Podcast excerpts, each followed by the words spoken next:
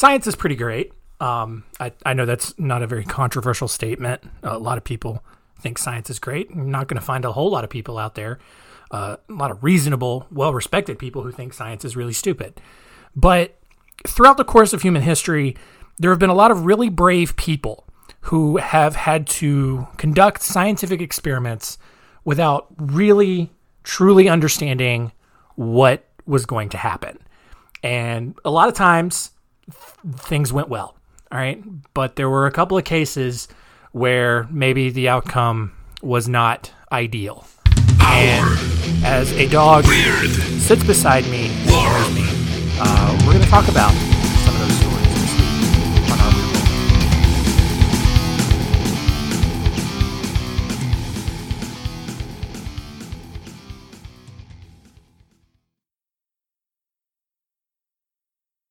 Welcome to Our Weird World.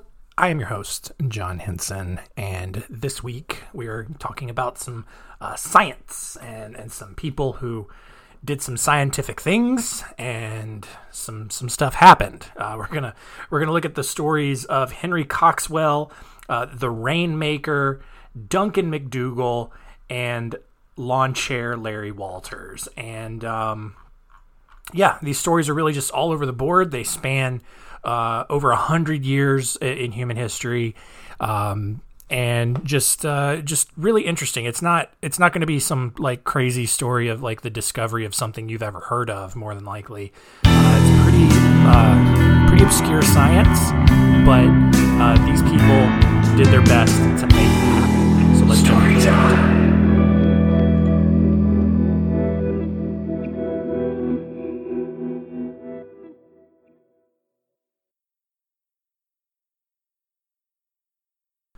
So, our stories today start uh, in the mid 19th century. Um, and around this time, mankind in general was just getting bored of traveling long distance by covered wagons and horseback. And, you know, although like rail and automobiles were okay, you know, in, in terms of, um, you know, going into the future, I mean, they did have trains at this point as well. Uh, cars were just, uh, you know, a couple of decades away, but mankind just really wanted to fly. And when French brothers Joseph Michel and Jacques Etienne Montgolfier, that, killed that French pronunciation, um, when they took the first manned hot air balloon flight in 1783, the sky was literally the limit as long as you had a wicker basket and a lot of highly flammable liquid. Well, in 1862, the British Association for the Advancement of Science, which is the most specifically named organization ever, uh, commissioned Dr. James Glaisher and Henry Coxwell to fly a hot air balloon into the upper reaches of the atmosphere to see just how close they could get to outer space. Coxwell uh, constructed this uh, hot air balloon with 93,000 cubic feet of capacity and, approx- and, uh, and appropriately named it the Mammoth. And then uh, Coxwell and Dr. Glaisher lifted off from Wolverhampton on September 5th, 1862, to try to get into outer space, which mind bogglingly stupid. Like, someone tries that today, you're an idiot, all right? But they didn't realize what was in outer space at this point. It's 1862. They just think, I don't know what they thought. Like, it just goes. Um, the two easily ascended to 20,000 feet and decided to keep going because they clearly lacked any idea that it got harder to breathe the higher you went. Uh, but then things started to go downhill, figuratively, of course. Um, um, at 24,000 feet, the balloon's valve line became tangled, and Coxwell was forced to climb out of the basket to untangle the lines. All right. So they're 24,000 feet above the ground. All right. They are flying at airplane height when, on your little Delta flight. And this dude gets out of the basket and goes up and tries to untangle the lines. That's insanity. Um, by, let's see, where did we go? Um, Glaisher uh, then passed out at around 28,000 feet, leaving Coxwell to man the balloon himself. But rather than descending back down, Coxwell kept going up because, like, whatever, you know, science. Got to do it for science. Um, by the time the balloon had crossed the 35,000 foot mark, Coxwell's hands had turned black from frostbite. Uh, and then figuring at this point they should probably head back down rather than suffocate and freeze to death in the air, Coxwell had to use his teeth to adjust the balloon and start the descent back down to Earth. All right, they were liter- they were almost what almost seven miles up in the air at this point. point, and dude is like frozen with frostbite. The other guy is passed out. My computer's making noises. It's really getting on my nerves. And he has to use his teeth to basically save him and Glaisher's life. Um, the journey to the higher reaches of the atmosphere ended up yielding several new pieces of scientific information. Um, they realized that the higher you go in the atmosphere, there is less moisture. Um, this helped meteorologists actually learn about how clouds form and how rain works. Um, at, up until that point, rain had just kind of been, you know, seen as like a miracle of God. Just like, well, whenever God wants it to rain, he'll make it rain. But no, they actually then learned that it has to do with atmospheres and moisture and stuff that I didn't didn't bother learning about because even though I wanted to be a meteorologist when I got older, physics got hard and chemistry just too much. Um, in all, they climbed almost 39,000 feet which wasn't even replicated by a man in an airplane for over 60 years. Um, and also, and that's kind of the end of that story. But if, if this story does sound familiar in a way, um, there was an Amazon Prime movie called The Aeronauts that came out a couple of years ago, uh, in which Coxwell's character was replaced by a woman. And the story was like this original story just wasn't exciting enough. But, um, you know, say what you will about Hollywood and their practices, but uh, yeah, two men in a balloon was replaced by a man and a woman in a balloon who then fell in love. Like I like that story. Like I usually don't care. Like I get it, whatever. Appease the liberals and let's all be equal. Whatever. I don't. I don't, I don't care. But that story really bothered me because this original story was just so cool in and of itself, and then Hollywood came around and was just like, not cool enough. But whatever.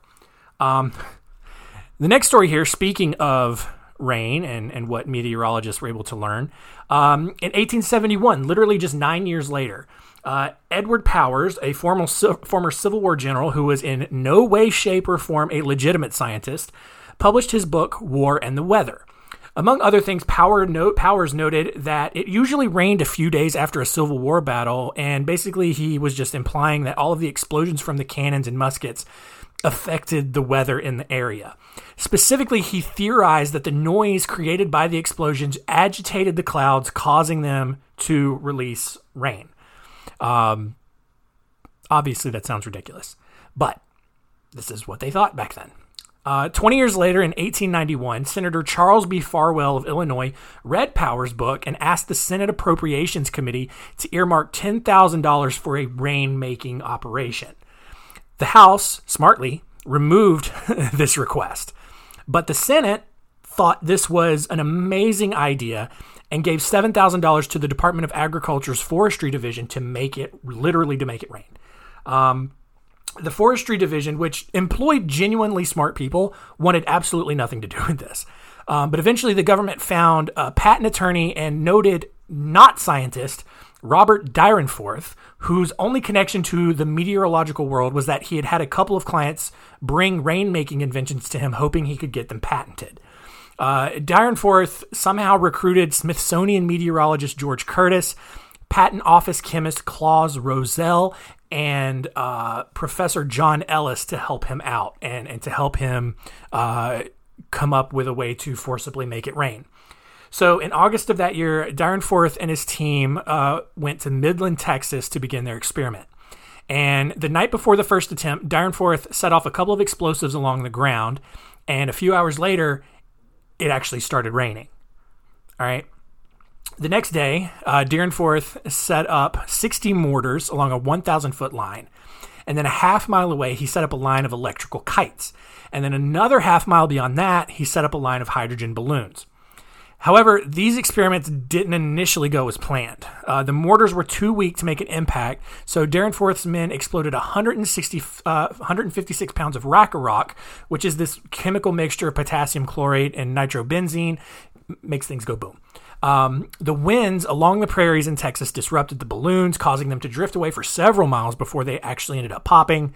And although no rain fell at the test site, Dyrenforth saw a thunderstorm in the distance and truly believed that he had created it. Had nothing to do with the fact that it's Texas in, you know, where when was it? August, I think is what I said. Yeah, no, it's Texas in August. Storms pop up all the time for no reason, but Dyrenforth really believed that he had created this thunderstorm.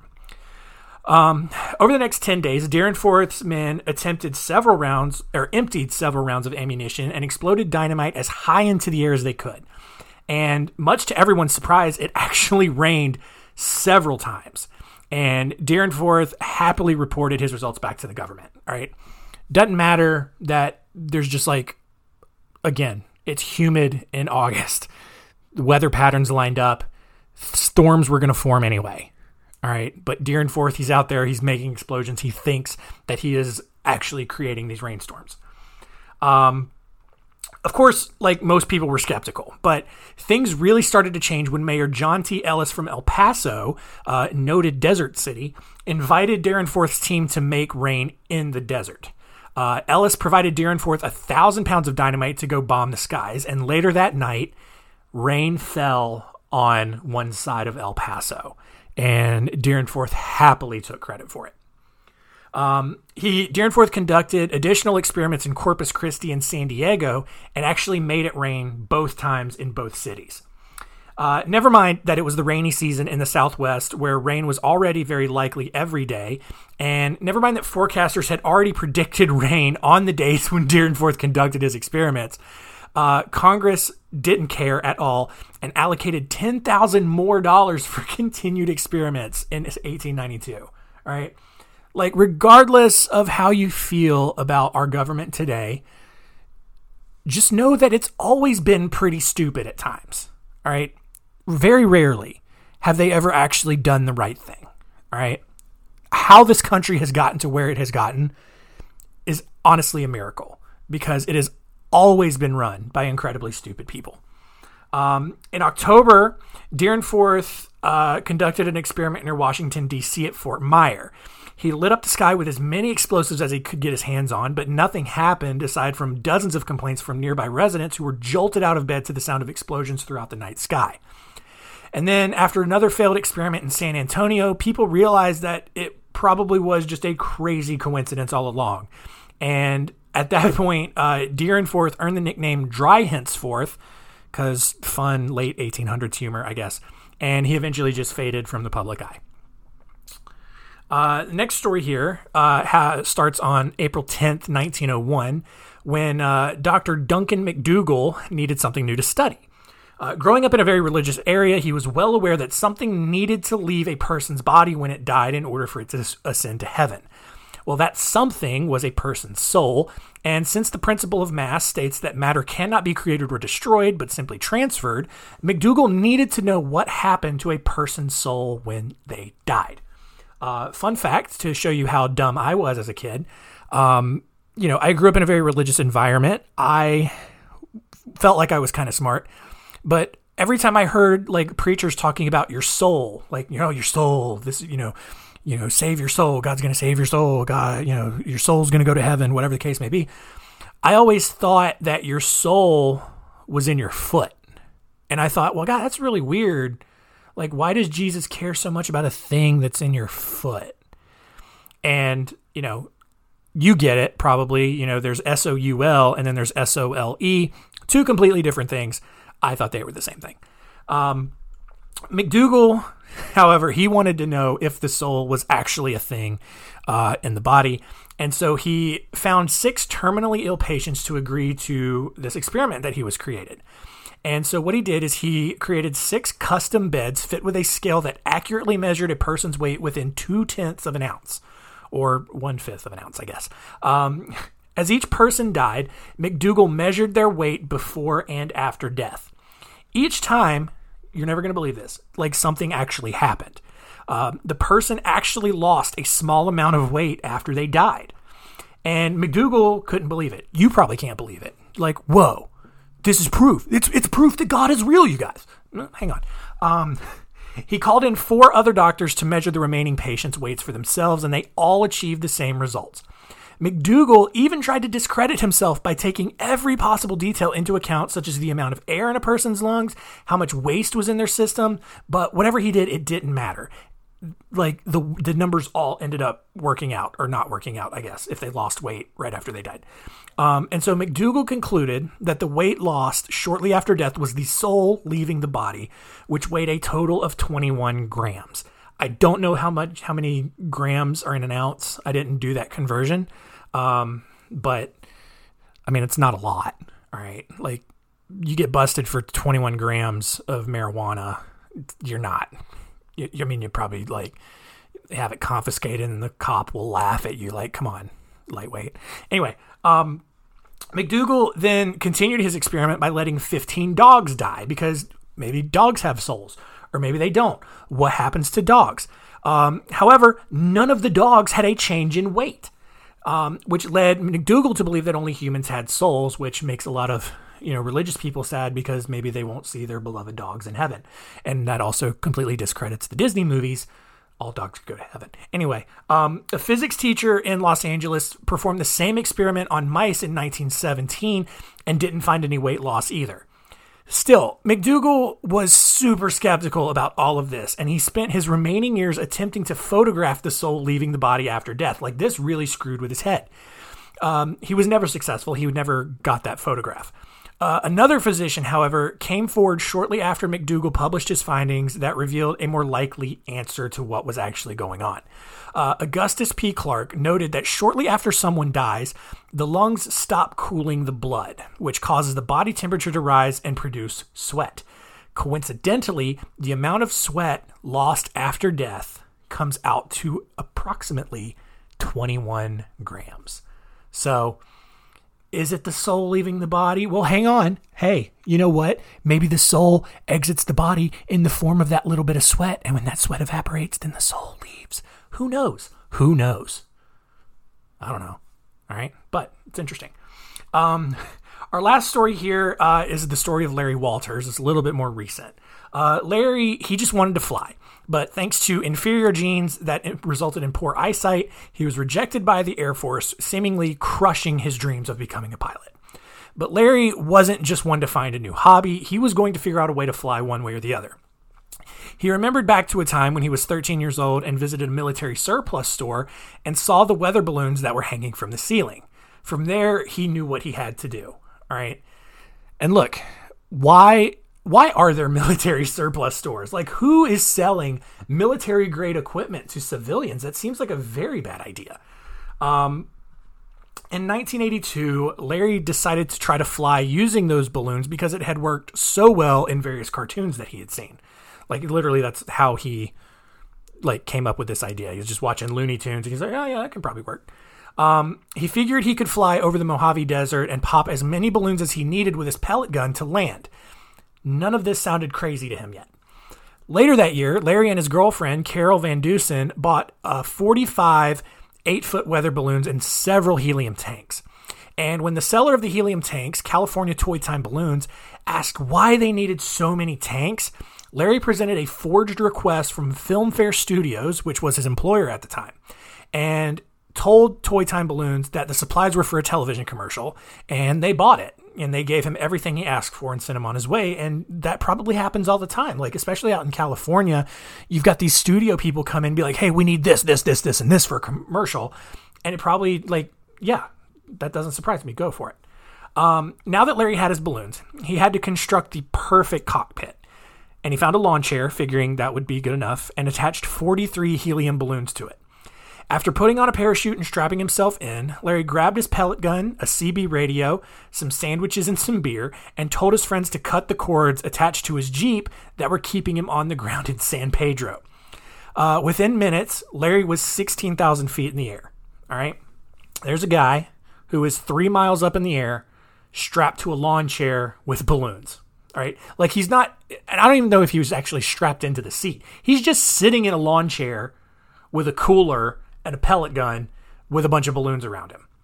Um, after about 45 minutes, um, and actually two different commercial airliners saw Larry flying um, and reported that, you know, when, when they saw him.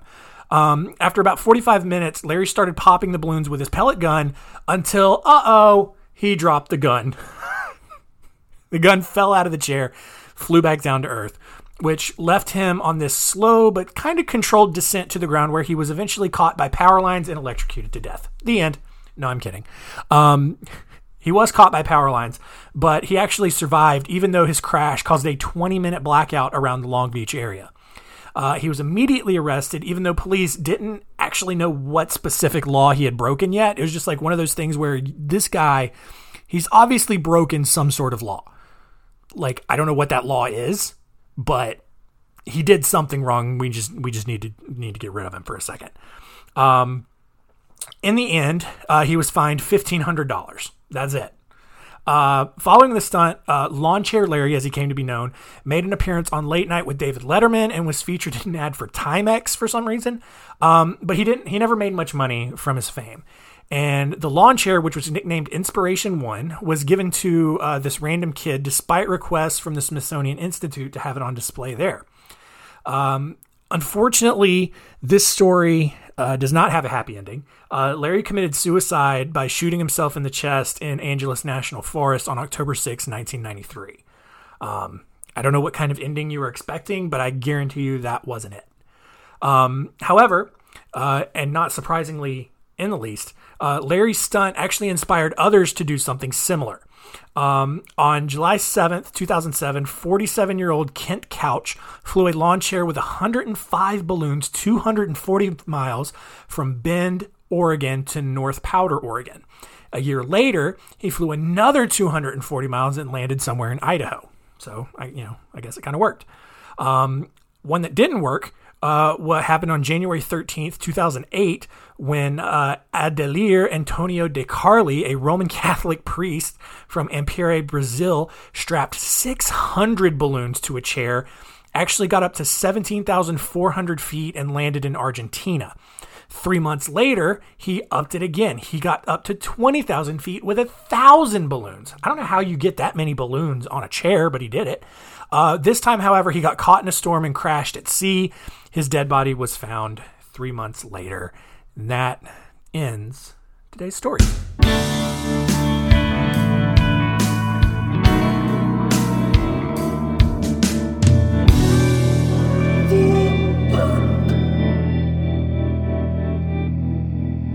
Science. It is a thing. Um, I don't. I don't really know how to recap that at all. Uh, I hope you learned something, and that's that's about as good as I can do. I don't know. Science is hard, but some people made it look easy. Some people made it look very difficult, and for that, we can all be better people. I guess. I don't know. I I don't know what I'm saying. Let's see what we learn.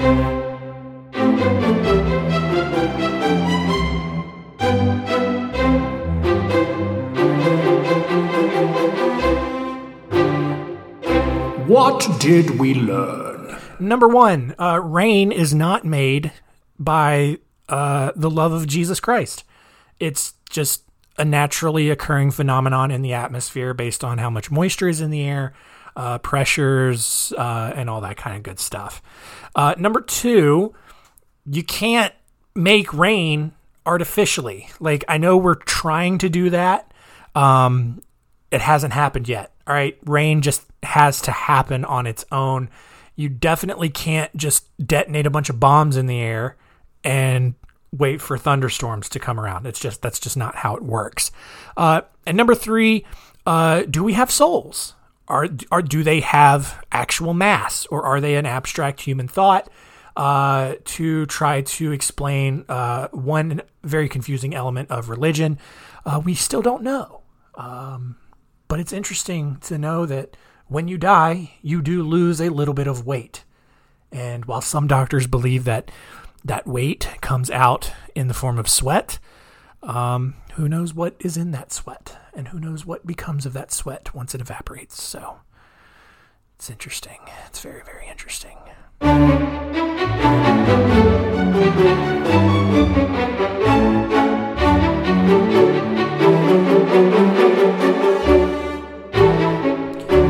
Week on Our Weird World, Uh, definitely a weird episode. Uh, depending on what you believe, uh, you'll either think that the people we talk about are completely insane, or it's going to affirm everything you have ever heard. We are going to look at uh, three people who came back from the dead. All right. And not like zombies. All right. Not not like that, but like people who died, flatlined, were pronounced dead, and they experienced some things, or at least that's what they say. And then they came back to life and they remembered all of it and they remembered what they saw and they started telling people about it. Is it real? Are they insane? Was it just uh, you know, uh, their subconscious or their final brain waves just going into overdrive. Who knows? But we'll look at these stories uh, next week. So uh, thank you. Hey, one quick thing. You know, if you're listening to this and you like you like it, uh, the dog here doesn't seem to like it, but um, if you if you have enjoyed this show, could you could you head over to uh, app? Thank you, dog. That's rude. Um, could you head over to Apple Podcasts and give it a give it a nice review? Give it a rating and a review. That'd be pretty sweet. Um, I've, been doing this show for over a year, and this is I think this is the first time I've asked for a rating. I may have done it early on, but I'm I'm really bad at promoting myself. I kind of just do this for fun. Um, but yeah, it would be really it'd be spiffy if you if you went over and uh, gave it a review. Those things tend to help. Um, as always, though, keep telling your friends. Um, you know, word of mouth. It's a good way to grow a listener base, albeit very slowly. Um, but yeah, tell all your friends. Uh, and thank you for listening. And I did it out of order, but I don't care. Keep it weird.